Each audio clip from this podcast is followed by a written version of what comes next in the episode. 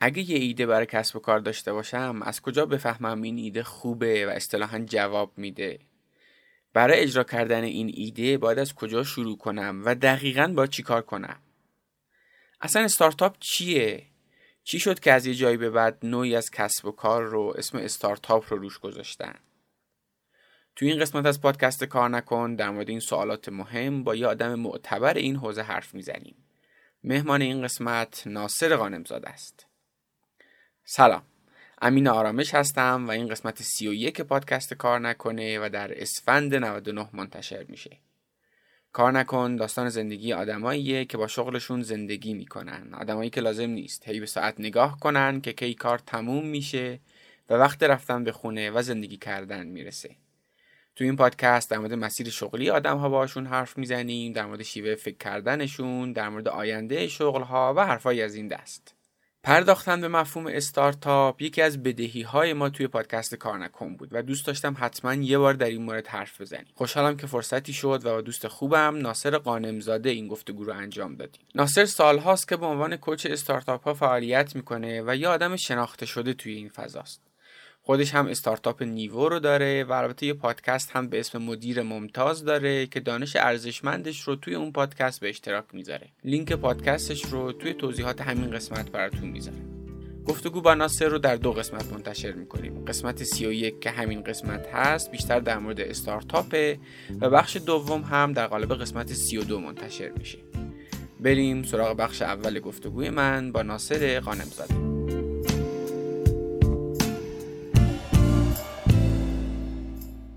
حامی این قسمت پارک علم و فناوری دانشگاه صنعتی شریفه. این پارک به تیم هایی که یه ایده ای دارن برای راه اندازی کسب و کار کمک می‌کنه تا به هدفشون برسن. پارک شریف توسط دانشگاه صنعتی شریف راه اندازی شده و قاعدتا خدمات ویژه‌ای برای خود دانشجوها، فارغ التحصیلات و اساتید دانشگاه شریف داره. شما ممکنه صرفا یه تیم و یه ایده داشته باشید. با همین شرایط هم می‌تونید به پارک شریف مراجعه کنید تا در مسیر درست کارآفرینی قرار بگیرید یا ممکنه به تازگی شرکتتون رو تأسیس کرده باشید و حالا در ابتدای راه کسب و کارتون نیاز به کمک داشته باشید. در این حالت هم می‌تونید به پارک شریف مراجعه کنید. پارک علم و فناوری دانشگاه شریف یه نهاد دولتی و دانشگاهیه و خدماتش رایگانه. برای اطلاع از نحوه استفاده از امکانات پارک شریف برید به سایتشون به آدرس techpark.sharif.ir یا با شماره تلفن 66 53 0642 تماس بگیرید و تقاضای مشاوره کنید. مخصوصا شریفی ها این فرصت رو از دست ندید و حتما یه سر به سایت پارک دانشگاه شریف بزنید.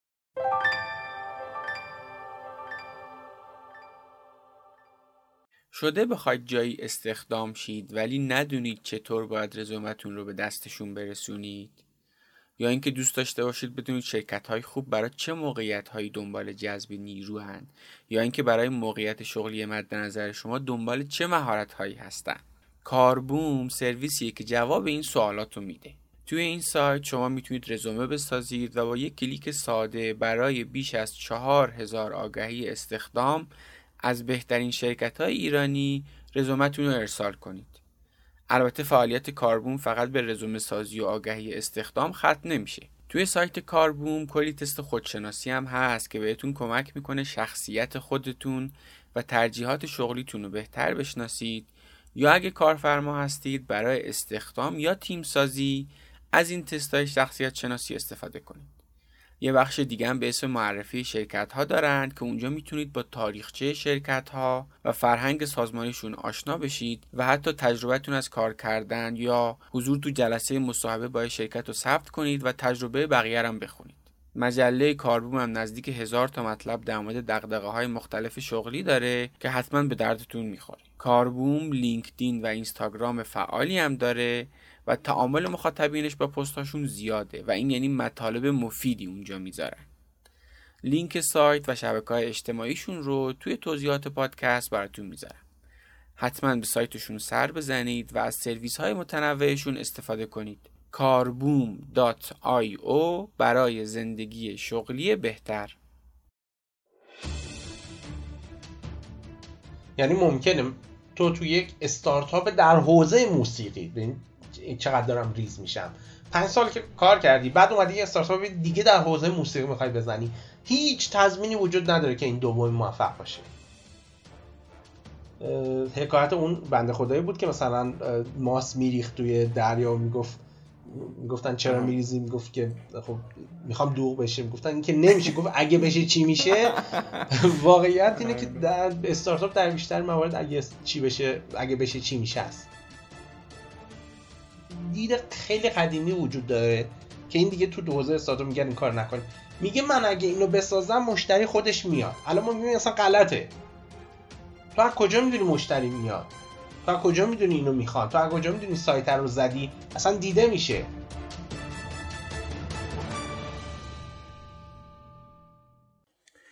سلام به ناصر قانمزاده بسیار خوش اومدی به رادیو کار نکن.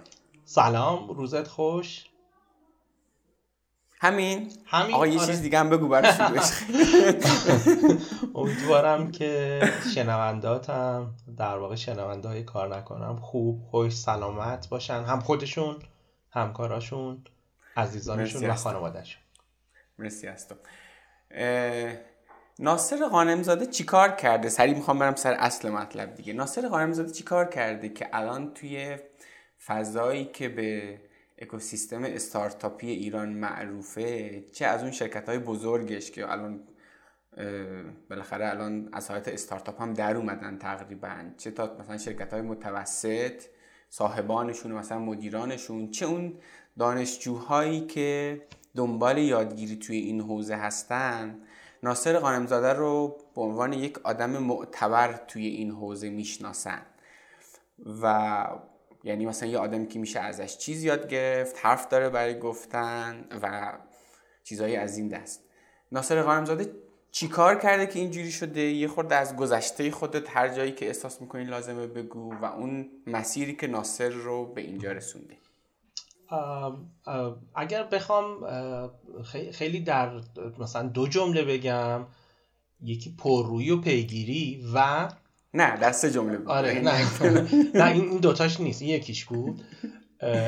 و خوندن آزمایش کردن و یاد گرفتن. دقیقا همون در واقع حلقه ای که توی لین استارتاپ استارتاپ نوام داریم. یعنی من همیشه سعی کردم برم سراغ منابع اصلی یعنی ریسورس هر چیزی رو پیدا کنم.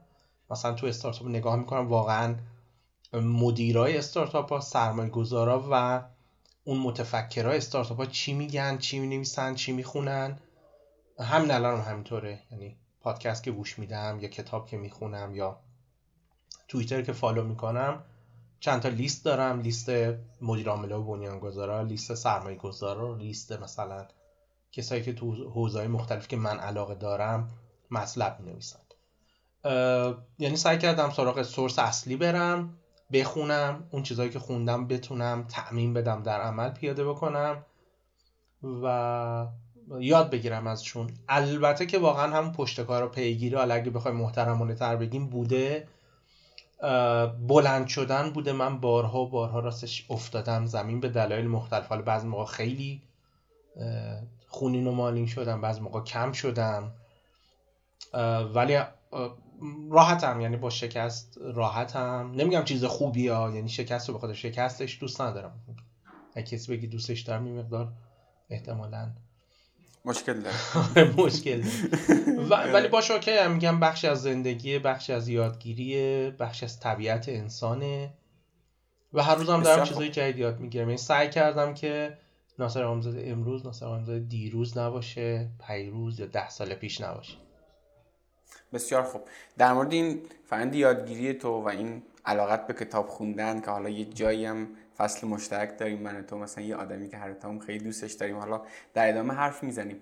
ولی من دوست دارم یه خورده از مسیر شغلی خودت هم بگی. این که الان یک آدمی شدی که اگه جای مسابقه استارتاپی برگزار میشه یا اگر مشاوری می‌خوان برای استارتاپی یکی از اولین اسمایی که به ذهنشون میاد ناصر غانمزاده است چه مسیر شغلی رو ناصر طی کرده تا امروز به اینجا رسیده.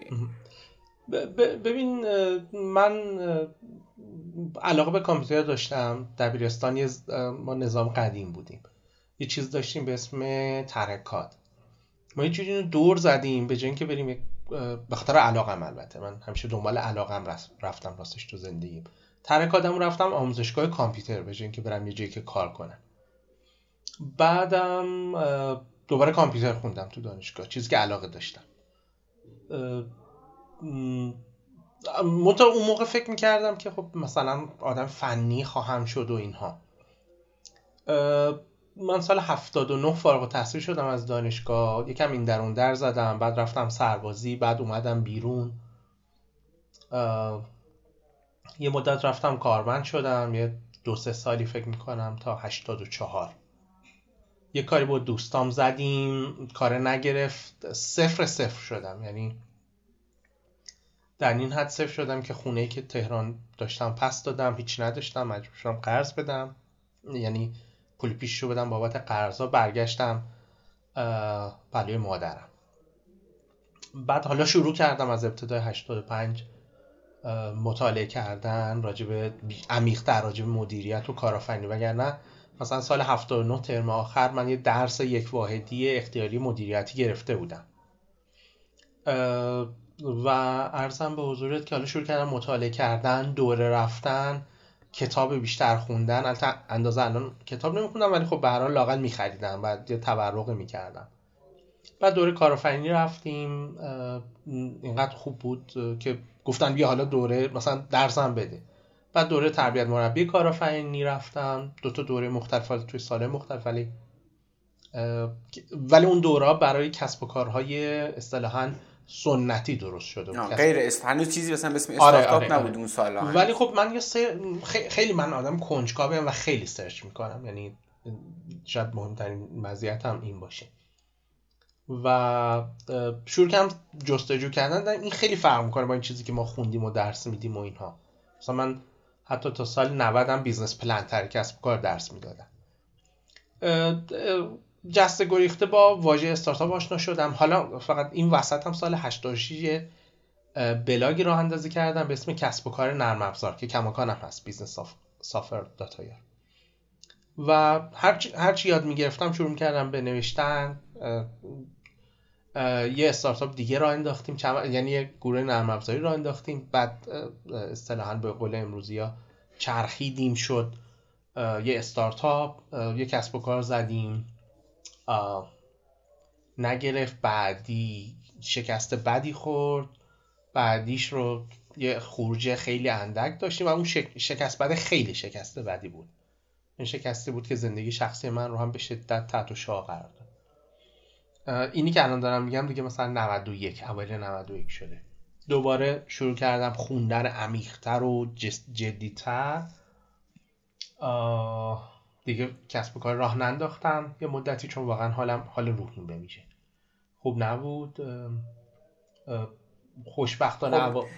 بعد این شکست چجوری بلند می‌شد ناسه یعنی الان گفتی چند تا شکست و این که خب به لحاظ مالی آدم یه جوری میگم تهش مثلا خونه آخرش اینه که پول پیش خونه شو بالاخره میده بابت قرضش میره به لحاظ روحی چجوری بلند می‌شدی؟ مجبور بودم. آها. خیلی منطقی و آره راهی دیگه حالا این وسط هم یه سری کارهای دیگه می‌کردم. نه که بیکار بودم کارهای دیگه می‌کردم. ولی مثلا معمولا کارهایی که دوست نداشتم انجام می‌دادم و من به شدت تو انجام کارهایی که دوست ندارم بدم. یعنی از همون روز اول نشون میدم که ندارم نمی‌تونم هم تظاهر خیلی تظاهر خوب در نمیاد با من. حالا نمی‌دونم به خاطر اون پایه جنوبیمه یا, یا هر چیزی. احتمالا می‌دونی که من آبادانی هستم. بله بله بله. من می‌دونم الان دیگه بقیه هم دونستن آره بعد ارزم به حضورت که برحال بنابراین خیلی زود از اون کارها می اومدم بیرون. یا به دلایل یا یا مثلا با اون فرد نمی‌تونستم طی کنم یا با اون کار مچ نمی‌شدم. البته یک دو جا بود که خوب بودن ولی مثلا انتظارم زیادتر از تفکر اون فرد بود. مثلا من یه رفتم اینجا مدیر بازاریابی و خب عددی که من می‌خواستم با هم روز اول توافق کردیم ولی بعدش گفت که نه نمی‌تونم اینو بدم. حالا بمانه که بعدا شرکت به فنا رفت. ولی شرکت اون بنده خدا. ولی حالا منظورم این است که به حال این اتفاق افتاد دیگه. داستان استارتاپ از کی شروع شد. همون موقع که بلاگو راه انداختم کم کم که جستجو می‌کردم در واقع جسته گریخته به واژه استارتاپ میخوردم. من خیلی اتفاقی توی بازه یک ساله به lean startup و در واقع business model حال business model هم این رویکرد استروالدر خلق مدل کسب و کار خوردم. اولین بار مثلا بوم مدل کسب و کار ترجمه کردم. همون lean startup مثلا هنوز موقعی که من شروع کردم lean startup کار کردم هنوز اولین Startup Weekend ایران شروع نشده بود. سال چند بود اون موقع؟ ببین انگلیسی رو به دلیلی می‌دونم چون بعدا رفتم جستجو کردم. خود اریک ریس سپتامبر 2008 بلاگش رو راه اندازی کرده بود من فوریه 2009 تو بلاگش کامنت داشتم. یعنی خیلی جزو باز اول نفر تو دنیا حالا تو ایران که چیز نیست. و خب حالا بعد منتور استارتاپ ویکند شدم. بعد سعی کردم استارتاپ ماشین رو بیاریم تو ایران برگزار. بعد یه نهادی رو اندازی کردیم به نام ایرانی استارتاپس یا ایران استارتاپس یا چیز. که می‌خواستیم انجمن بشه و اینها با مبین رنجبر عزیز. امیدوارم هر از حالش خوب باشه. بعد یه سایت خبری رو اندازی کردیم به نام تکلی که هدفش این بود اون موقع فکر می‌کنیم وای میریم مثلا این اکوسیستم جهانی میشه و خارجی ها میان و میریزن و نمی‌دونم. برای تکلیس شروع کرد انگلیسی نوشتن در مورد در واقع استارتاپ های ایران ایران. آره اتفاقا اون اوایل هم چون فقط ما بودیم که انگلیسی می نوشتیم به صورت حرفه ای بعدن که دوتا دیگه هم اضافه شدن. خیلی با ما تماس می گرفتن بعد ارزم به حضورتون که ما یه دور استنفورد رو کی رفتی ناصر؟ دور استنفورد خیلی بدتر بود یعنی سال 2016 فوریه 2016 من رفتم. بعد اتفاقای مختلف افتاد. من به نشستم که ما خب مثلا شتاب دنده نیاز داریم. تر شتاب دنده رو من در واقع به یه جایی دادم. اون تو گفتم خب بیا اول تستی با هم یه چیز دیگر رو شروع کنیم. با هم لین ماشین رو برگزار کردیم دو دوره. بعد دیگه تا این اتفاقات افتاد و اون دست دست انجام شد دو تا ست دو تا یا سه تا شتاب دندم را افتاده بود. و اگر تر رو من خیلی زود داده بودم. و دیگه حالا من به نتیجه که الان دیگه موقع شتاب دنده نیست. یعنی بازخورده اونم داشتم می‌گرفت می‌دیدم. گفتیم خب بیام از یک co-working space شروع کنیم. برای من فینووا رو در واقع من من در واقع شهریور 94 ملحق شدم. اینجوری بود که قبلش فضایی داشتن. گفتم چیکار کنیم؟ گفتم خب اینجا رو بکنید مثلا هم میز و صندلی بذارید بقیه بیان. بعد دیگه مثلا شهریور رفتم گفتم که خب الان دیگه وقتشه که جدی راه اندازی کنیم. گفتم خب بیا جدی رو راش بنداز و اینها. اسمم نداشت راستش. اسم فکر کنم مثلا 6 دیه. ما شهریور دیگه رسمی من اومدم که راه بندازم. دیگه دی فکر کنم اسم فینووا رو انتخاب کردیم. بعد دوباره دنبال جا خیلی سریع پر شد. بعد دنبال جا بودیم. اومدیم همین جایی که الان هست. البته طبقه بالاش رو از دانشگاه گرفتیم. دانشگاه هم کرد که بعد قولی هم کرد. قرار بود دو برابر اون فضا رو به ما بده ولی مثل اینکه دانشگاه خیلی بعد قوله یا لاقل تجربه من بوده. و فینووا رو اندازی کردیم. من در واقع ویژنی که چشم اندازی که برای فینووا دیده بودم بود که فضای کار اشتراکی بشه بعد بشه اکسلراتور و بعد بشه ویسی اون موقع هم در واقع یه دوره خیلی جدی در حوزه ویسی تو دنیا وجود داشت و اون دوره 500 Startups و استنفورد بود که خب دوتاشون خیلی مطرحن. 500 Startups تو شتاب دهنده و seed stage investing یا سرمایه گذاری مراحل اولی یا بذری میگن یا ما هم seed stage میگیم و خب دانشگاه استنفورد هم که خب معروفه توی هم, هم از نظر دانشگاهی و هم از نظر کارآفرینی فناوری. دیگه من این رو که راه اندازی کردم فوریه 2016 رفتم در واقع برای این دوره. خیلی هم دوره گرونی بود راستش. هم خیلی گرونه. الان قیمت خیلی تغییر نکرده دلاره خیلی تغییر کرده.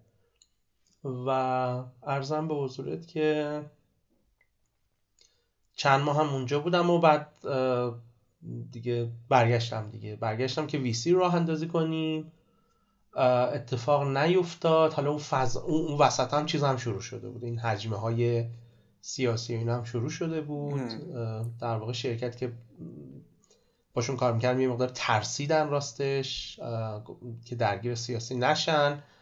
یکی دو تا دیگه هم اتفاق مثلا قولایی هم داده بودن که حالا متاسفانه محقق نشد به من و نهایتا تصمیم گرفتم آخر 95 که جدا بشم. در واقع یه ویسی را اندازی کنم که حالا اون هم دوباره کماکان دچار و مسائل سیاسی شد.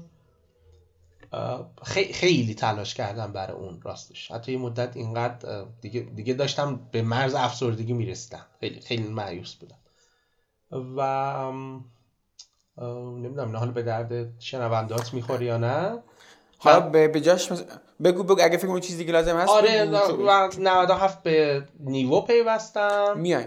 سر داستان نیوو اینا برمیگردیم حرف می‌زنیم آره، در آره، موردش. آره. ولی من بگو اگه می‌خوای چیزی بگی چون من یه ببین یه سوال خیلی مهم اینه که الان تو هم گفتی لابلای حرفات. اینی که تو قبلش حالا من رفتم دیدم فکر کنم اشتباه نکنم از سال 85 تو حوزه کارآفرینی هم تدریس می‌کرد یعنی قبل از اینکه چیزی ب... آره. یعنی قبل از اینکه چیزی مثلا به اسم استارتاپ اون چیزی که امروز داریم می‌شناسیم که حالا خیلی الان تو هر شهری که بری پارک علم و فناوری و شتاب دهنده اینجور داستانایی هست. همین چند سال پیش اینا نبود. سوالی که من الان دارم اینه که این مفهوم استارتاپ اساسا چرا ایجاد شده؟ با این توضیح که خب قبل از اینم صدها سال گذشته هم چند صد سال گذشته هم اینجوری بوده که خب یه کسب و کاری وجود داشته. آدما بالاخره کار کاسبی داشتن یکی تجارت می‌کرده یکی مغازه داشته و و و. چه اتفاقی افتاد یا چه چیزی استارتاپ رو متمایز می‌کنه که از یه جایی به بعد حالا نه توی ایران ها یعنی توی یه چیز توی اشل جهانی دارم میگم. از یه جایی به بعد این تصمیم گرفته شد که آقا این نوع خاص از کسب و کار رو حالا یه اسم دیگه روش بذاریم یه برچسب دیگه بهش بزنیم بگیم آقا این استارتاپه. چه چیزی این رو متمایز می‌کنه از یه کسب و کار اصطلاحا سنتی؟ اول اینو بگم که ببین تقریبا توی لاقل تو حوزه مدیریت و این رهبری که من مطالعه دارم و سالهاست مطالعه می‌کنم اینا اول وجود داشته یعنی اون کاره وجود داشته بعد اون واژه رو چسبوندن.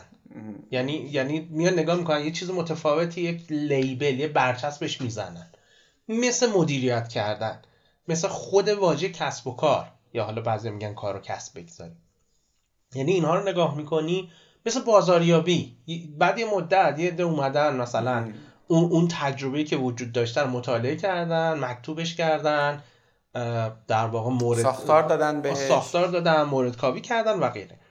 اتفاقی که حالا تو استارتاپ افتاده ببین مثلا تو بری مثلا حتی سی سال پیش 20 سال پیش نگاه کنی متوجه میشه که خب مثلا واژه استارتاپ کسی روی مثلا اپل نمیذاشته. حالا اون اپل اون موقع. یا یا حتی اینتل نمیذاشته ولی همشون این ویژگی رو داشتن.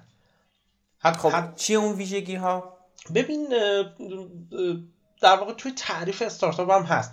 استارتاپ واقعیت اینه که تو لاقل توی برهه تا, تا یه جایش خیلی با کسب و کار عادی و بزرگ فرق داره به خاطر ماهیتش.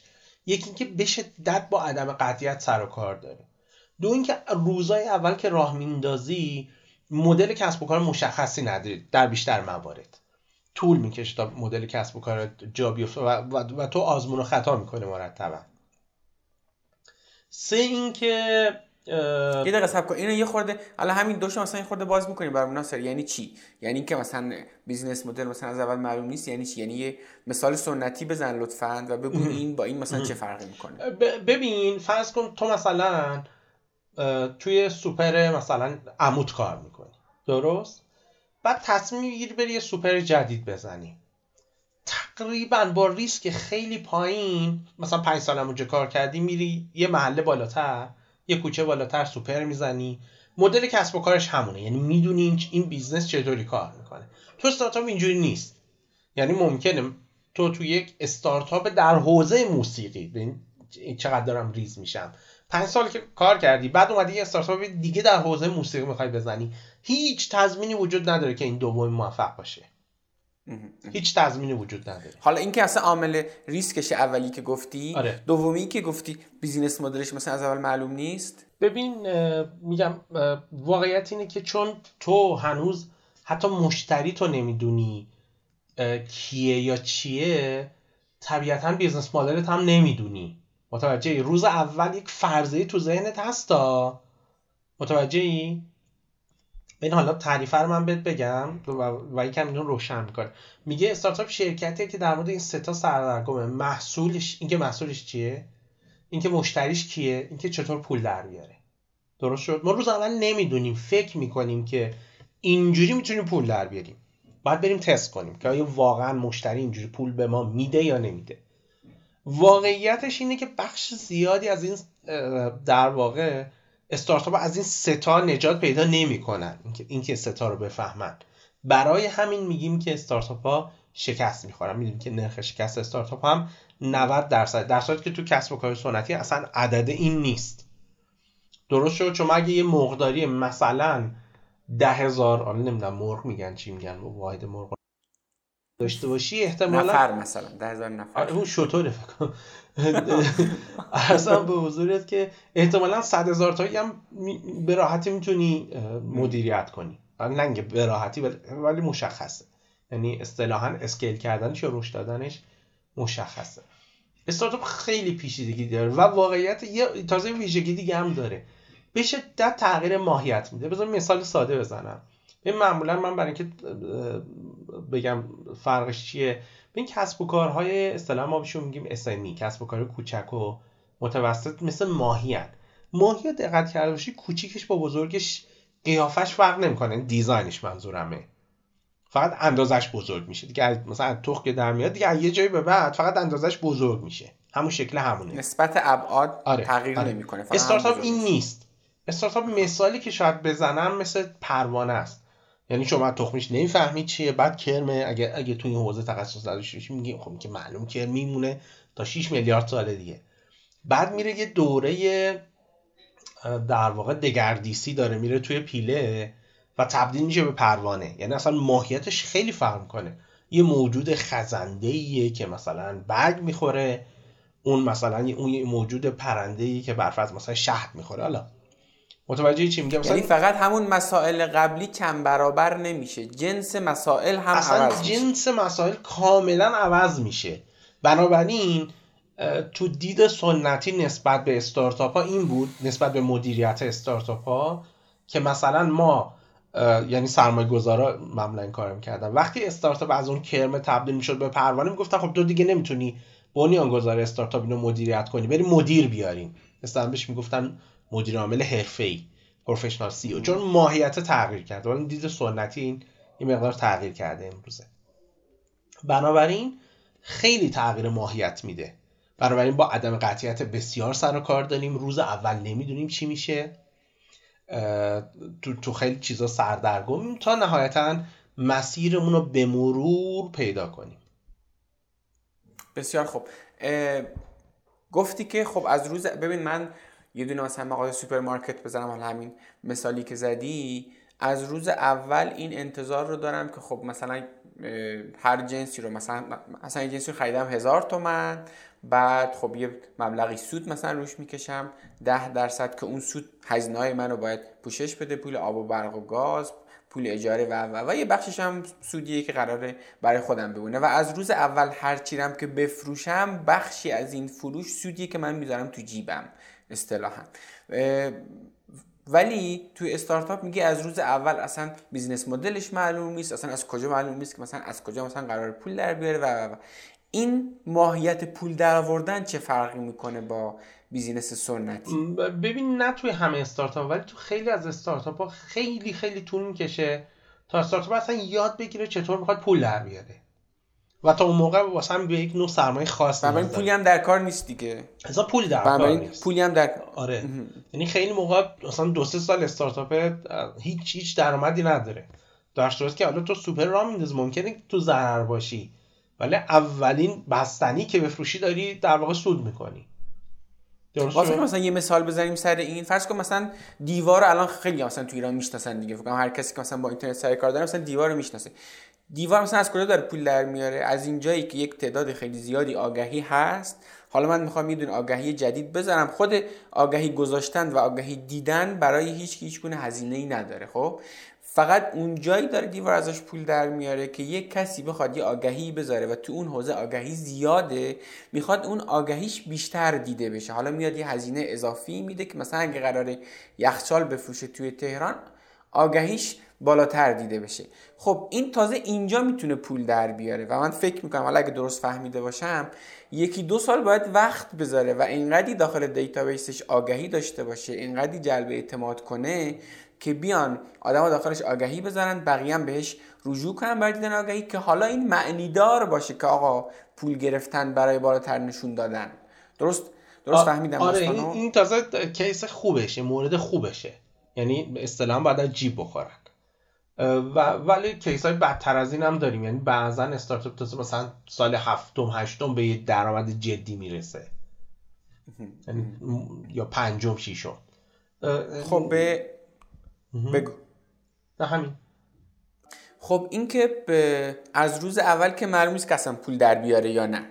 ریسکش هم که زیاده. business model ش هم که معلوم نیست.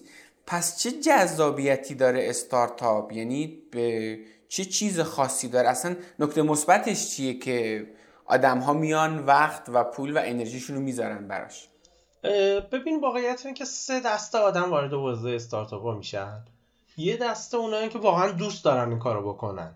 یعنی یعنی مسئله وجود داره می‌خواد حلش کنه. روز اولم خیلی پوله براش مهم نیست. البته بعضی از اینها حالا از, از هر سه دسته کسایی که تو استارتاپ دیگه بودن و یه چیزایی هم دیدن. دست دوم کسایی که برای پول میان که احتمالا بیشتر از همه اینا ضرر می‌کنن. چون واقعا روش خوب برای پولدار شدن نیست. گرچه اونایی که به طور معمول شدن خیلی پولدار میشن. اگه پولدار بشن. خب همین. پس این داستان اگر بشود خیلی میشودش. آره آره. فرق اساسیشه که آره آره. خیلیه دیگه ببین رشد کسب و کارهای سنتی اگه بخوان رشد بکنن اینجوریه یعنی خیلی خطیه رشد استارتاپ اینجوریه نمایی یعنی خیلی خیلی اوایل زیر این خط است ولی بعد میاد رد می‌کنه به شکل عجیبی میره بالا و خب پس اینم یک تفاوت مثبتشه با آره. بیزینس سنتی بله. دیگه بله. بنابراین این این دسته دوم یه دسته هم کسایی که می‌خوان آینده رو تغییر بدن. یا آقا ما آینده رو می‌خوایم اون شکلی بسازیم مثلا دوست داریم 5 سال دیگه 10 سال دیگه 20 سال دیگه دنیا این شکلی باشه. خب الان من چیکار کنم که به اون به اون آینده که دوست دارم برسم؟ حالا از میون هر ستای این دستا کسایی هستن که دیدن یا توی استارتاپ بودن و دیدن که همکاراشون چطور پولدار شدن. یعنی ما هنوز تو اینترنت تو ایران نداریم یعنی پولدار واقعی چون بیشتر پولداری که اصلا رو کاغذن. مثلا من یه درصدی از سهام یه استارتاپ دارم که روی کاغذ ارزشش اینه. ولی الان این برای من خونه نمیشه ماشین نمیشه. درست شد؟ کی خونه ماشین میشه؟ اینکه یا یکی بیاد استارتاپ من رو بخره. البته حالا روش دیگه هم داره ولی یا اینکه من برم توی بورس. درست شد؟ و این اتفاق هنوز تو ایران نیفتاده دیگه. نیفتاده. برای کسب کار چند باری برای خرید افتاده حالت اول. عددا ولی خیلی بزرگ نبوده. درست ولی شما مثلا تو خود سیلیکون ولی کسایی پیدا می‌کنین که کارمند بودن. و نه حتی بنیانگذار. کارمند اولیه استارتاپ بوده. گفته حالا من همه حقوقم هم نیاز ندارم. مثلا بخشی از حقوقم من سهام می‌گیرم.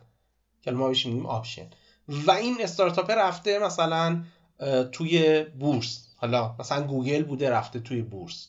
توییتر بوده رفته توی بورس. نمی‌دونم. اسکوئر بوده رفته توی بورس. و اینا چندین میلیون دلار. یعنی مثلا اگر کل اون حقوقی که می‌گرفته نگرفته مثلا یه میلیون دلار بوده مثلا میگم ما. بعد اون استارتاپی که رفته تو بورس مثلا 20 میلیون دلار گیرش اومده. مثال می‌زنم. یعنی 20 برابر این پول رو تو هر جایی میذاش حتی تو ایران هم نمی‌دونم تو طلا و نمی‌دونم. مسکن و فلان اینا میذاش این به دستش نمیومد این مقدار. حالا بیشترین بازدم تو کارمندا اونایی که کارمندای اولیان چون هرچی جلوتر میره درصد سهامی که می‌گیرن کمتره. اونایی که اولیان درصد سهامشون بیشتر. بنابراین ارزم به حضورت که این هم هست. یعنی یا به خاطر حل مسئله است یا به خاطر پولدار شدن یا به خاطر ایجاد تغییری که دوست دارن. و این تفاوت که تو می‌تونی مثلا رشد نمایی داشته باشی که فکر می‌کنم خب این دلیل این که ما می‌تونیم رشد نمایی داشته باشیم داخل استارتاپ چیه؟ یعنی ما اینجا چی ویژگی داریم؟ چی داریم که مثلا اونجا نداریم؟ چیزی که الان مثلا به ذهن خود من می‌رسه مثلا وجود اینترنته.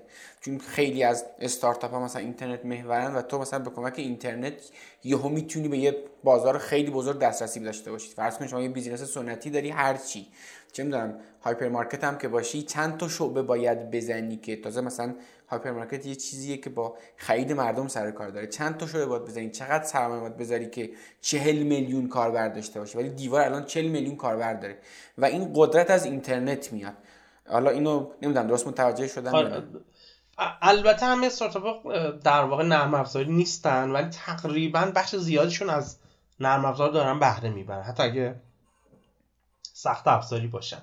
این این چیز این چیزی که ما بهش میگیم گسترش پذیری مقیاس پذیری scalability ویژگی اون حالا یه استارتاپ جدیدن اومده به نام کلاب هاوس نمی‌دونم اسمش رو شنیدی یا نه. من نشیدم برای اینکه الان فقط دعوت فقط با دعوت میشه.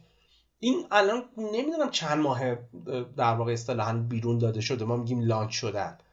الان میگن ارزشش به این چند ماه دارم صحبت می‌کنم ارزش بالای یه میلیارد دلاره. یا ابوالفضل. درست شد. خب مثلا این این ور هم چم یعنی مثلا چه قماری می‌خوای بکنی تو دنیای واقعی آره. که به اینقدر آره. پول برسی؟ حالا من اینا رو نمیگم که مثلا همه الان هوس کنن برن در واقع استارتاپ بزنن. من این پادکستی دارم. بعد قسمت یکش اینه که چرا نباید استارتاپ بزنید؟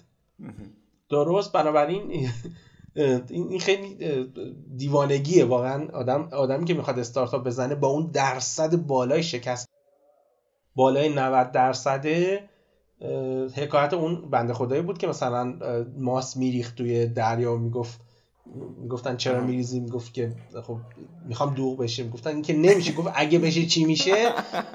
واقعیت اینه که در استارتاپ در بیشتر موارد اگه چی بشه اگه بشه چی میشه است. خب یه چیزی. ببین اینکه وقتی شما مثلا این دونه مغازه می‌زنی در ابتدای راه میزان فروش سر ماهت یه شاخص خیلی خوبی که شما با این مثلا می‌تونی اندازه گیر کنی که آیا این مغازت گرفته یا نگرفته اصطلاحا. آیا من این رو به این کار ادامه بدم یا ندم. خب ما این شاخص رو تقریبا توی استارتاپ به این قدرت نداریم دیگه. چون اصلا بحث مالی گفتیم توی زمان خیلی زیادی منفی داستان و حالا داستان خودشو داره. پس من از کجا بفهمم؟ مثلا اینی که دارم میگم یک مثال کامل مشخصم یکی از دوستانم مثلا تو ذهنم هست. الان مثلا نزدیک مثلا یکی دو ساله داره مثلا یه کاری داره انجام میده مثلا با یه ایده میگم خب آقا پول و فلان اینا خب میگه نه الان قرار نیست مثلا خبری از پول باشه قرار پول در اون آدم باید دنبال چه شاخص هایی بگرده؟ حالا که شاخص درآمد ماهانه رو نداریم چه شاخصی رو دنبالش باشه که بفهمه توی مسیری هست که اون ده درصد برنده قرار توش برن نه اون 90 درصد بازنده. ببین اصولا تشخیص سخته ولی ما یه بحثی داریم به نام استارتاپ متریکس یا سنجه های استارتاپی و معمولا حالا خیلی هم الان دیگه تقریبا حوزه مدونیه تقریبا. مثلا میان میگن اگر تو کسب و کارت اینه و در این حوزه کار می‌کنی حوزه اومده مثلا دسته بندی شده. مثلا 5 تا دسته داره. برای که کار راحت بشه وگرنه ممکنه یه استارتاپ در آن باید بگه من هم این هستم همین. بعد میگه اگر توی مرحله مثلا اگر اون پروانه هستی الان تخمی کرمی توی پیله ای نمی‌دونم اینی این شاخص رو باید مثلا تو در نظر بگیری. مثلا یکی از شاخص ها DAU یا Daily Active User ها هست. توی مثلا ساس وقتی به درآمدزایی می‌رسی در واقع شاخص اتفاقا درآمدی داره. چون معمولا سس ها یعنی نرم افزار به عنوان سرویس که معمولا ماهانه پول گرفته میشه یه شاخص وجود داره به نام MRR ولی ولی روز اول اون اون عدد مشخصی نیست. MRR یعنی monthly recurring revenue یعنی درآمد بازگشتی روز ماهانه ببخشید. درست شد؟ یعنی درآمدی که حاصل از اشتراکایی که ماهانه به تو داره داده میشه. یکم حالا خیلی سادهش بکنیم. بنابراین هست. نه اتفاقا درآمدم یه جای درآمد یکی از شاخص ها هست. درست شد. یعنی درآمد شما داری نگاه می‌کنی. ولی غیر از اون دیگه ولی مثلا غیر از اون دیگه مثلا چه شاخصاییه ببین خیلی بستگی به business model ت و حوزت داره. درست شد. شما اگر مثلا یه سایت فروش اینترنتی همون e-commerce داری می‌زنی آیا اصلا کسی چیزی می‌خره یا نه؟ کسی هیچی نمی‌خره خب هیچی نمی‌خره دیگه؟ فارغ از اینکه روش داری سود می‌کنی یا نه. می‌دونی مثل چی؟ مثل که سوپر بزنی هیچکی نیاد حتی یه دونه بستنی بخره. خب, خب این معلومه این جواب نمیده این سوپر بجا زدیش. درست شد؟ این مشخصه. تو اگه سایت e-commerce داری می‌زنی و سایت رو launch کردی یعنی بیرون دادی بالاست افراد میبیننش و هیچی توش فروخته نمیشه یه دونه خودکار توش فروخته نمیشه خب چیز دیگه. ممکنه با ضرر بفروشی به هر دلیلی.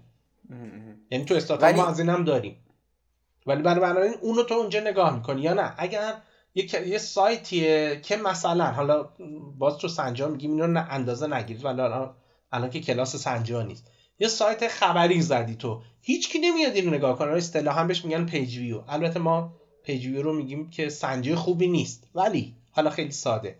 هیچ کی نمیاد در واقع سایت تو رو نگاه کنه. پیج ویو مثلا صفره یا دهه. این ده مونده. رشد نمی‌کنه. خب این معلومه این رشد نمی‌کنه. متوجه چی میگم؟ ولی بله بله. پس یک اینکه بسته به نوع business ی که شما می‌خوای نوع استارتاپی که می‌خوای راه بندازی این شاخص ها متفاوتن. این یک. ولی یه چیز دوی که به نظرم خیلی مهمه که من امیدوارم اون فرد آشنایی که الان من تو ذهنم هست مثلا اینو بشنوه و البته فکر می‌کنم به درد خیلی های دیگه هم بخوره اینه که این یه بهانه نشه که بگی آقا جون من استارتاپم فعلا قرار نیست پول در بیارم. درسته تو قرار نیست شاخص پول در آوردن و الان به عنوان تنها شاخص در نظر بگیری ولی یک سری شاخص دیگه هست که باید تو اونا بله. در حال رشد باشی. و الا که همینجا فقط بشینی یه دونه بذر بندازی که خودش در نمیاد نه دقیقا دقیقا. به این بذره این استارتاپ مثل درخت گردوی دیگه درست؟ فرض می‌کنیم تو گردو کاشتی حالا قرار نیست که به تو گردو بده ولی رشد که باید بکنه. یعنی و اینکه باید بری دنبالش ببینی که آره این قدش بالا میره دیگه. بعد اینو ببین از اینکه کاشتی بعد مثلا تو خاک بیرون نیومده بعد از 25 سال خب این که معلومه گردو نمیشه. اوکی اوکی. خب سوال بعدی. ببین الان مثلا یه آدمیه توی آبادان توی زاهدان توی شیراز توی شهرهای کوچکتر و بزرگتر گوشه گوشه ایران. یه ایده ای داره. میگه آقا من خب خیلی هم شنیده استارتاپ و کارآفرینی و فلان. الان هم که ماشاءالله تو هر شهری یعنی حالا نه تو هر شهری ولی تو خیلی از شهرها در کنار دانشگاه ها یک فضای حمایتی وجود داره که مثلا به اسم پارک علم و فناوری و چه می‌دونم شتاب دهنده و اونجور داستان اون فرد حالا اینکه با اینا مثلا چطور تعامل کنه که خوبی ها و بدی هاشون چی اصلا یه بحث دیگه است که در موردش حرف می‌زنیم. اما اون آدمی که یه ایده ای داره میگه آقا من می‌خوام یه سرویسی ارائه بدم که احساس می‌کنم خیلی خفنه بعد از اینکه یه ایده ای داره حالا باید چیکار کنه؟ از کجا شروع کنه؟ اولین گامی که باید برداره طی کردن یک مرحله چند ماه هست که ما بهش میگیم اعتبار سنجی. درست؟ یعنی باور نمی‌کنی. من تعداد زیادی به من پیام ایمیل دایرکت حالا تو توییتر یا توی لینکد این یا توی اینستاگرام خیلی بیشتر تازگی میدن که آقا ما یه ایده داریم و منم یه جواب میدم که آقا نظر چیه؟ مثلا میگه خب برو اعتبار سنجی کن دیگه چرا سراغ من اعتبار سنجی خیلی ساده داره میگه ببین من اگر این رو بسازم نمیگه بساز. بعد ببین میگه من اگر این رو بسازم من اگر یک سال دو سال سه سال از عمرم رو بگذارم چند صد میلیون تومن هزینه بکنم و این رو بسازم آیا کسی این رو خواهد خرید یا نه؟ همین دو سه روز پیش بود یکی به گفت که یه نفر اومده از مثلا پول خانوادگیش مثل اینکه خانواده خوبی هم داشته دو سه میلیارد مثلا هزینه کرده. الان چیکار کنه؟ گفتم آقا خب این بعد اول اعتبار سنجی می‌کرد قدم نیاز نبود پول هزینه بکنه. و واقعا اعتبار سنجی حالا چندین مرحله از خودش چند تا زیر مرحله داره. ولی لب به کلام اعتبار سنجی اینه که بابا پولت آتیش نزن. عمرت مهمتر از پول آتیش نزن. ببین اگر تو این رو بسازی کسی این رو خواهد خرید یا نه؟ ببین یه دید خیلی قدیمی وجود داره. که این دیگه تو دوزه استاتو میگن این کار نکنی میگه من اگه اینو بسازم مشتری خودش میاد. الان ما میگیم اصلا غلطه. تو از کجا می‌دونی مشتری میاد؟ تو از کجا می‌دونی اینو می‌خوان؟ تو از کجا می‌دونی سایت رو زدی؟ اصلا دیده میشه. با یه مثال می‌تونی مثلا این قضیه رو باز کنی ناصر. فرض کن مثلا یه ایده حالا همین بنده خدایی که اخیرا به پیغام داده یا چیز. فرض کن مثلا یه دونه مثال بزن. مثلا یه ایده دقیقا یعنی چی اعتبار سنجی؟ آره، دقیقاً آره، چیکار آره. ببین اولین انت چندین گام داره.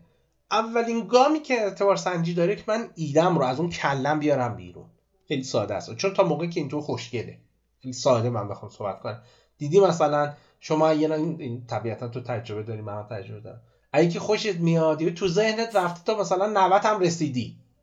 درست شد؟ هنوز مثلا اصلا دهنت هم بروز نیومده که مثلا بگی فلانی مثلا من به شما علاقه دارم. ایده هم همینه. تا موقعی که تو ذهنت همه چیز خوشگله. درست شد؟ حالا چه کار باید بکنی گام نخستش اینه که شروع کنی مستند کردن اون چیزی که فکر می‌کنی که ما حالا یه اسم گنده بهش دادیم نوشتیم مستند کردن فرضیات ایده. ولی هر چیزی که فکر می‌کنی مستند کن. اگر مثلا بوم مدل کسب و کار یا بوم نوام باشه اوکیه بهتره. ولی نبودم بنویس رو کاغذ بنویس. بعد که اینو رو کاغذ نوشتی یا روی بوم نوشتی با قرمز بزرگ اون بالای کاغذ یا بالای بومت بنویس اینها فرضیه است. اینها گمانه هست. اینها حدسیات است. اگر اینو با قرمز نوشتی اصلا بخش زیادی از مسائل حله. چرا؟ چون مشکل بخش زیادی از استارتاپ اینه که فکر می‌کنن چیزی که نوشتن واقعیته. من این رو می‌سازم مشتریم میاد به اینم می‌رسن. دارم شدم ماشینم هم خریدم آره همه چی خوب در صورتی که این نیست واقعا حدس گمانه. حالا علمیش میشه فرضیه. این پس کامل نخستته که ما میگیم مستند کردن فرضیات ایده. بهتره که قطعا رو کاغذ باید بنویسید ولی توی یکی از بوم ها چه بوم ناب چه بوم مدل کسب و کارم باشه بد نیست. مثلا فرض کن من مثلا تو آبادانم یه دونه کلوچه سنتی اونجا داره با خودم میگم من یه سایت می‌زنم اینا رو به سر تا سر ایران میفروشم و و و مثلا دارم میگم حالا مثلا یه دونه حالا نمی‌دونم اگه اینو توی این قالب مثلا میشه آورد بگو و الا بگو که مثال عوض کنم حالا انت خب. استارتاپ نمیشه ولی حالا خیلی حالا نمی‌خوام دعوا که استارتاپ حالا فرض کن همین. میگه اول مثلا بنویسی که آقا جون من اینو مثلا از کجا می‌خرم؟ سایت رو مثلا چه جوری آره، می‌زنم؟ آره. کی مثلا می‌خره و اینا. درست فهمیدم؟ حالا حالا مسئله بعد این گام بعدش اینه که گام دوم. یا اگه اونو بگیم یکم این چه دوم دیگه. گام بعد اینه که من اینو نوشتم. من می‌خوام یه مسئله رو حل کنم دیگه. یه نیازی رو پاسخ بدم دیگه. یه دردی رو درمان کنم. یعنی تو استارتاپ شما یکی از اینا هست. یا که اون اون حالت خوب استارتاپ هست می‌خوای آینده رو بساز من الان با اون یکی کار ندارم. میگم یا تو داری یه دردی رو درمان می‌کنی یا مسئله ای رو داری حل می‌کنی یا نیازی رو پاسخ میدی یه کاری رو داری انجام میدی دیگه. درسته؟ پس بعد یه نفر یه نفر منظورم یه عده وجود داشته باشن که این مسئله رو داشته باشن. این درده رو داشته باشن. این نیازه رو داشته باشن. اون کاری که تو می‌خوای براشون حل کنی در واقع انجام بدی داشته باشن. درست شد؟ گام دوم ما بهش میگیم اعتبار سنجی مسئله. که حالا مسئله منظورم هم خود مسئله به معنای پرابلمه هم نیاز به معنای نیده هم ارزم به حضورت که کار به معنای جابه. و, و, و درست شد؟ میگم ببین این مسئله ای که تو فکر می‌کنی وجود داره و, و همه هم فکر می‌کنی دارن آیا واقعا اونقدری که تو فکر می‌کنی وجود داره و اونقدر که تو فکر می‌کنی جدی هست که اگر حلش کنی به تو پول بدن؟ که اون که اگه حلش کنی به تو پول میدن کار نداره. در گام دوم میریم مصاحبه می‌کنیم با مردم. با اون, با اون کسایی که نوشتیم اینا مشتری های من هستن. که اصطلاح ما تخصصتر بهش میگیم بخش مشتریان. اون کسی که ما نوشتیم مشتری من هستن آیا واقعا این درده رو دارن این مسئله رو دارن و واقعا براشون مهمه. مثال می‌زنم. شما کافی تاکسی سوار شی یه چیزی رو می‌بینی مردم بارها دارن میگن. بعد با خودت میگی چرا این مثلا نرفته تا حالا حلش کنه. مسئله در حد قر زدنه. در حد پول دادن بر حل کردن نیست. این حالا میره با مصاحبه معمولا بهترین روش مصاحبه رو در روه. حالا مثلا کروناس اینجوری مثلا ویدیویی گام دوم میشه. اصلا نظرخواهی نباید باشه تلفنی اینا دیگه بدترین مراحلش تلفنیه. ولی بهترین مسئلهش رو در رو فیزیکیه نه ویدیویی این شکلی. میری باشه مصاحبه می‌کنی که خودش هم متد داره. دیگه من نمی‌خوام وارد جزئیات اون بشم. و حواست باید باشه که یه کارایی رو نکنی. به معروف فرد رو سوگیری بش ندی یا جهدهی بش ندی بایاسش نکنی. نگی من چی کار می‌کنم آشنا نباشه. نندازی تو مود دلسوزی که دلش بسوزه بگه دل اینو نشکنم بگم. من من مسئله دارم خیلی هم دارم مثلا. باشه حالا باشه حالا مثلا از تو می‌خرم. آره آره. حالا میگی با خودش میگه که الان که آره. نمی‌خوام بهش پول بدن. که حالا بذار بگی بنابراین مهمه که روش مصاحبه هم خیلی مهمه. حالا این مصاحبه اگر خوب انجام بشه اعتبار سنجی مسئله اگر خوب انجام بشه حتی اگر ما بفهمیم که بیشتر مواردم اینجوریه اون مسئله که ما فکر می‌کنیم وجود نداره می‌فهمیم چه مسئله وجود داره. یعنی لاقل تو بخش مشتریان هم. کلا می‌فهمیم بخش مشتریان در واقع این درد رو نداره. میگیم خب خوب شد. من مثلا با دو هفته کار با سه هفته کار فهمیدم. لازم نیست دو سال عمرم رو تلف کنم اون اتفاقا مراحل اول متریک یا سنجه ما نداریم. ولی از این جنسه.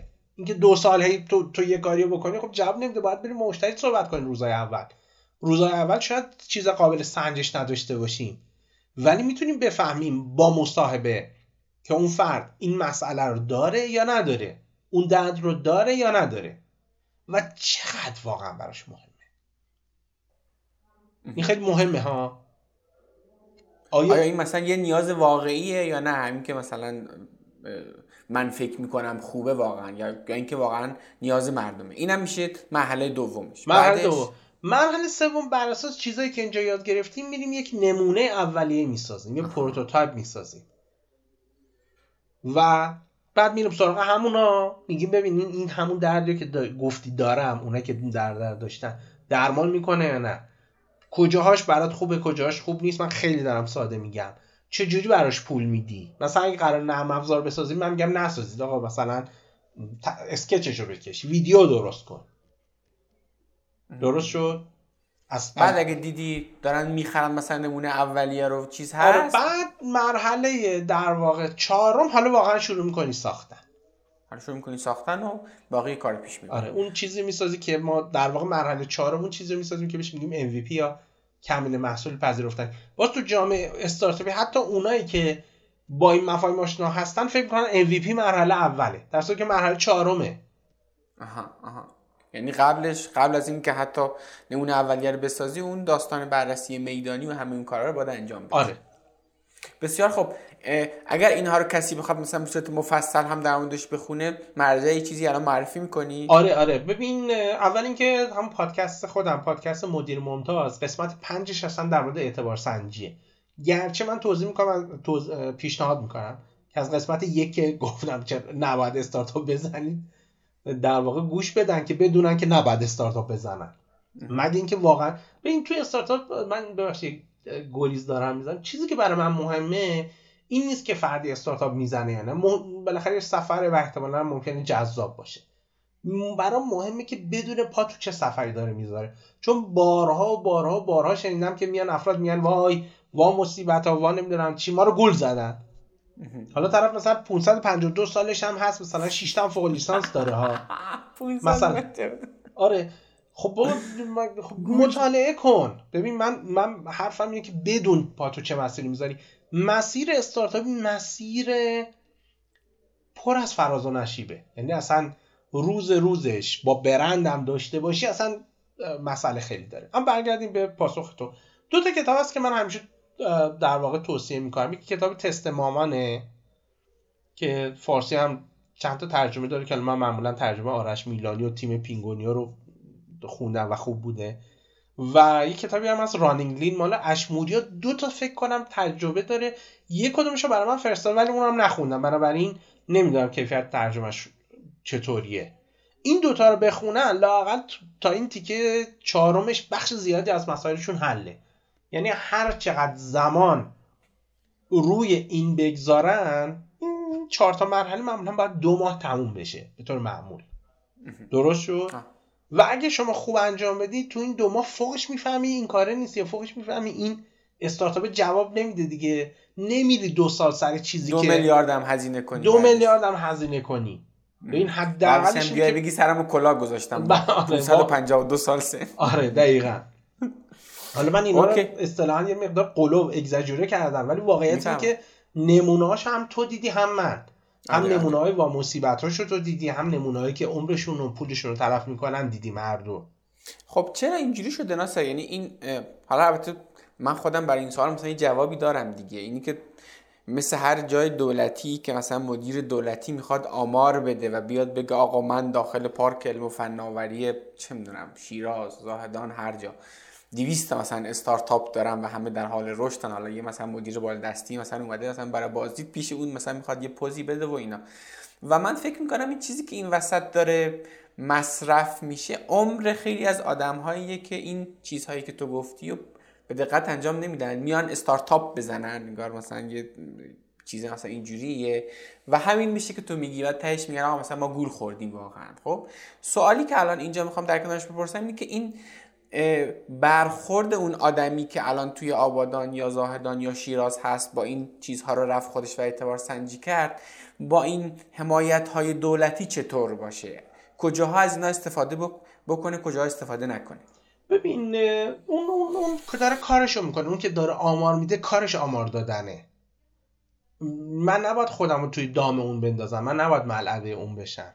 من باید مسیر خودم رو بدم. اگر توی اون مسیر که معمولا معتقدم کمک نمی‌کنه. ولی اگر توی اون مسیر کمک اون فرد کمک می‌کنه من بگیرم اون کمک رو.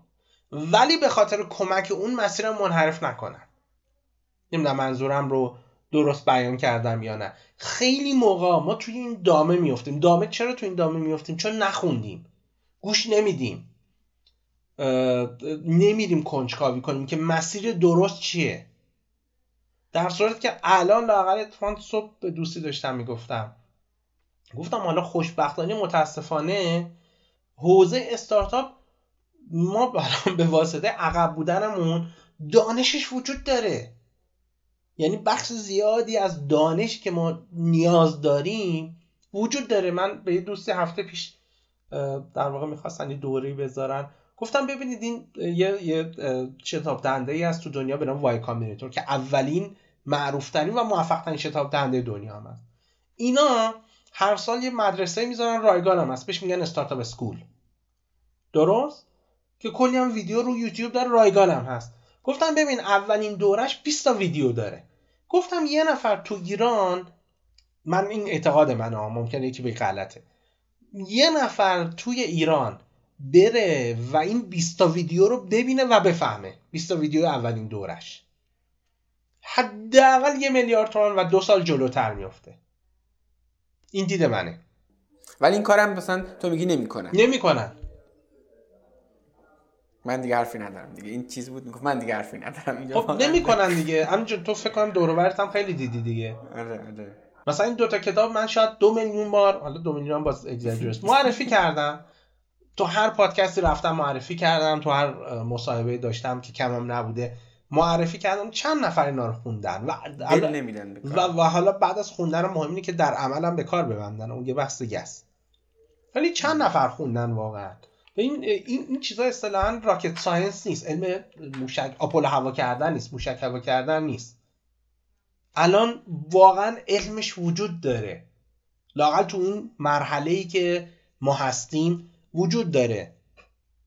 بخش زیادیش. حالا نمیگم 100 درصد با قطعیت نمیشه صحبت کرد. ولی بخش زیادی از این علمه وجود داره. خیلی جلو میندازه. آدم رو از نظر زمان از نظر در واقع پول.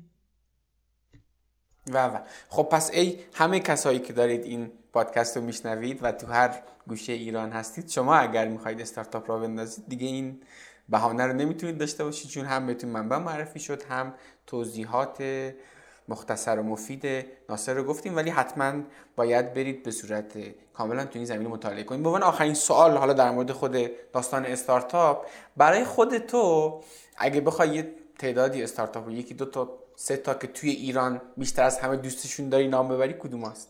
چه سال از من.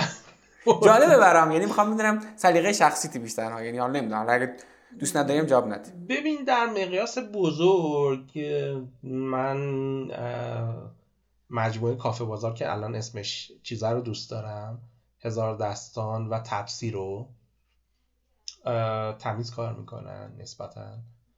و ارزم به حضورت که حالا کوچیکترها رو اجازه بده چیز نکنم چون بخش زیادی از دوستای من در واقع تو این کوچیکترها هستن که خودت می‌دونی. خب به حالا نمی‌دونم این سوال می‌پرسم. اگر دوست نداریم بحث ادامه ندیم. ولی این سوال برام جالب بدونم که تپسی و هلدینگ هزار دستان چی دارند که بقیه ندارن که برای جذابه؟ ببین ببین خوب کار کردن یعنی نسبتا خیلی خوب کار کردن. در هر هم محصولی هم بازاری. با منابع محدودی که داشتن. متوجه به نظر من.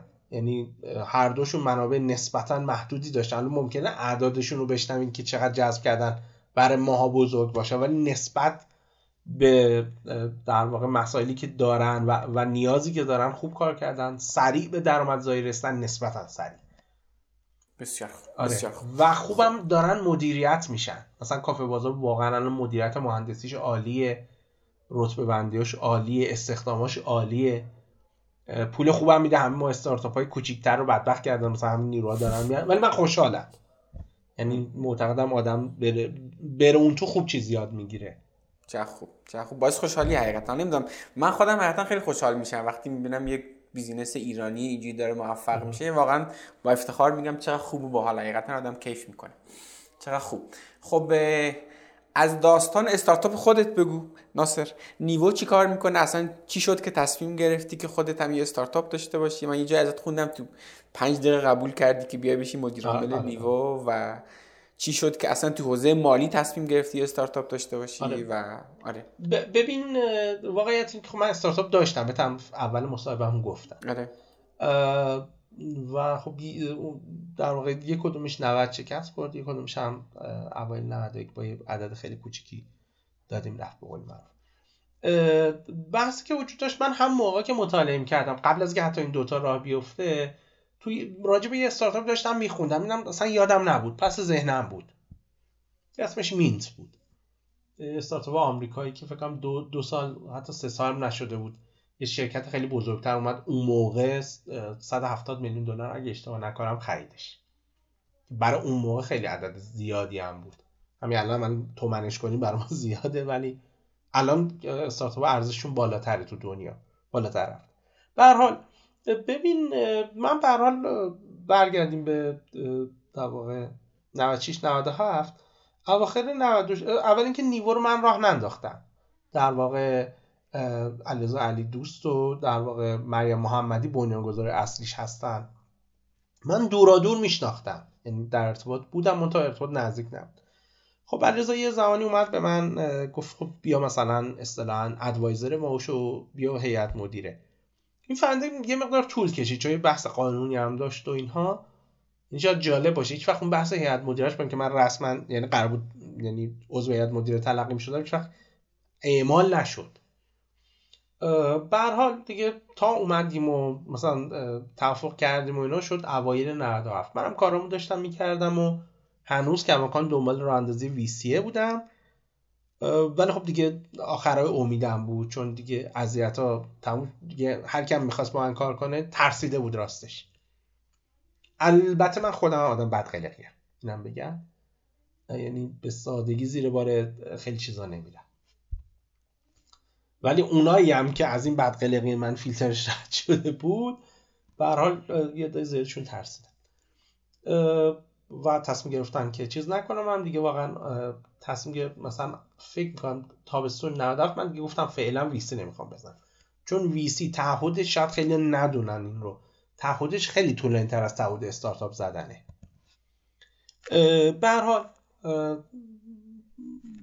وارد در واقع هیئت مدیره نیو شدم و برال علیرضا یه روز گفت که ناصر ما تصمیم گرفتیم مهاجرت کنیم. و علیرضا گفت بریم کافه و اینها. یه جلسه داشتیم و رفتیم کافه. گفت ما تصمیم گرفتیم مهاجرت کنیم. کارش هم شروع کردیم.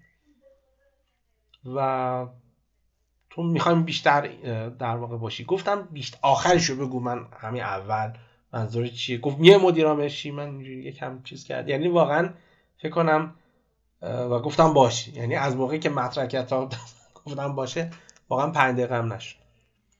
و خب تا بریم کارهای حقوقی اولیش رو انجام بدیم و فکر کنم تو یه ماه اون هم تو یه ماه رفتن. چون چون بخشی از کارهای مهاجرت رو انجام داده بود از قبل. چی کار می‌کنه نیوو؟ نیوو الان دوتا کار می‌کنه ولی اون به اون چیزی که شناخته میشه ببین ما یک نرم افزار مدیریت مالی شخصی هستیم. خیلی بخوام ساده بگم ما کمک می‌کنیم مردم به سلامت مالی برسن. توی نیوو ما اعتقاد داریم که آدم برای اینکه یک زندگی متعادل داشته باشه تعادل تو زندگیش باشه سه تا سلامت باید داشته باشه. سلامت جنس متن سلامت روح و روان و سلامت مالی. احتمالا هم خیلی خیلی تو دیدی که کسی که یکی از ایناش به هم می‌خوره تعادل زندگیش هم به هم می‌خوره.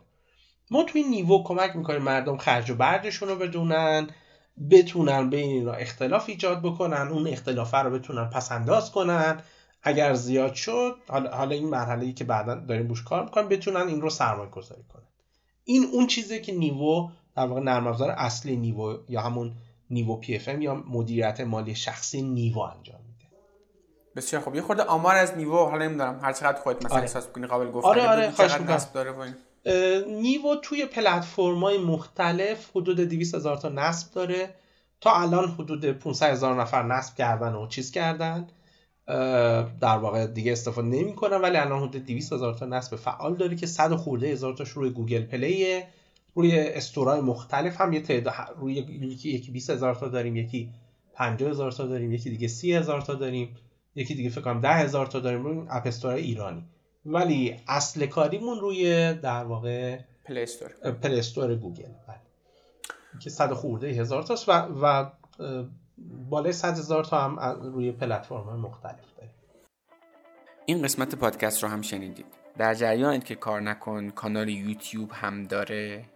اگه تا حالا فقط گفتگوها رو گوش می‌دادید حالا می‌تونید ویدیو این گفتگوها رو هم توی کانال یوتیوب کار نکن ببینید. لینکش رو توی توضیحات پادکست براتون گذاشتم و البته با جستجوی خیلی ساده داخل یوتیوب می‌تونید کانال یوتیوب کار نکن رو پیدا کنید. اینستاگرام کار نکنم دریابید.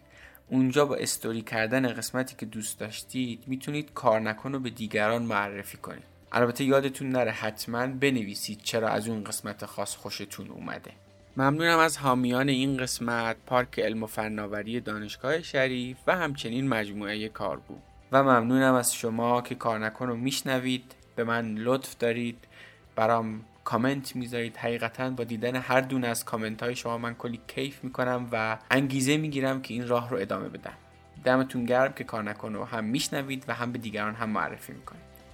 امیدوارم شما هم داستان کار نکن خودتون رو بسازید و یه روز شما مهمان کار نکن باشید و از داستان شما بگیم.